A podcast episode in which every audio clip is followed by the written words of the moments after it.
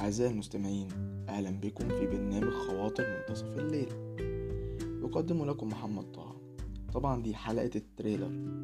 وفي الحلقة دي هوضح ليكم فكرة برنامجنا. هي عموما فكرة بسيطة جدا.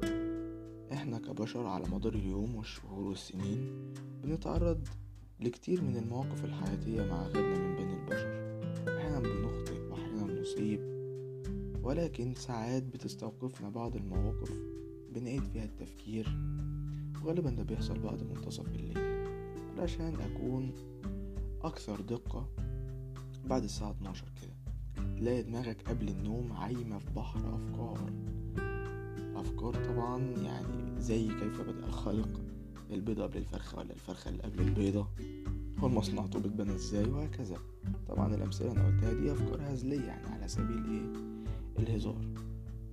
لكن طبعا بتيجي في دماغنا أفكار أكبر وأكبر من كده. فساعات بعد التفكير بقى نطلع بشوية كوتس كده مفيدة لحياتنا. لأن حياتنا هي عبارة أصلا عن شوية تجارب. مش كلها بتبقى لطيفة لكن على الأقل خبرتك بتتحدد بكم التجارب اللي أنت مريت بيها وخضتها في حياتك واتعلمت منها. كمان مش لازم المواقف الحياتية اللي أنت مريت بيها في يومك.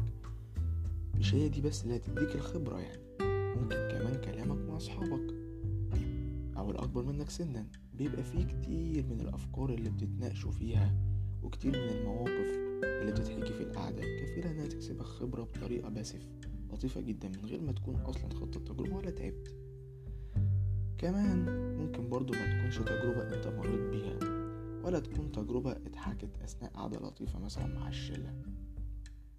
لا ممكن يكون موقف حصل لحد تاني قدامك خلال أحداث اليوم الطويل.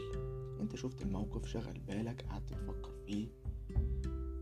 يعني واستفدت من اللي حصل سواء إنك تتجنب الحاجة دي لو كانت حاجة غلط اتعملت أو إنك تعرف يعني إزاي تتعامل في الموقف ده بعدين لو تعرضت له يعني. حاجة كده يعني إيه؟ زي الأمثال الشعبية اللي بتنقل خبرة وتجربة من سنين عدت. وغالبا بيبقى فيها إيه؟ الزبد زي ما بيقولوا النصيحة اللي بتنفع.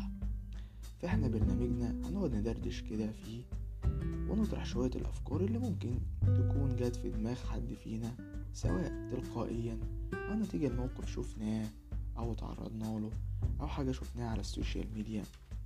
أو ممكن تكون يعني فكرة اتطرحت في فيلم أو مسلسل اتفرجنا عليه وحابين نناقشها. ولو في آراء كتير قريتها عن الموضوع طبعا هعرضها وأقولها. لكن في الأغلب هيبقى إيه؟ رأيي. من الممكن طبعا إنك تتفق معايا وأيضا لك حق الاختلاف ولكن بأدب حيث هدفنا فقط التواصل. كما أن الاختلاف في الرأي لا يفسد للود قضية. واختياري لعمل البودكاست هو لتحضر كوميونتي المستمعين ورقيهم الفكري وأدبهم في الاختلاف. أتشرف باستماعكم ومتابعتكم لبرنامجنا خواطر منتصف الليل ولكم مني كل التحية والتقدير. كان معكم محمد طه برنامج خواطر.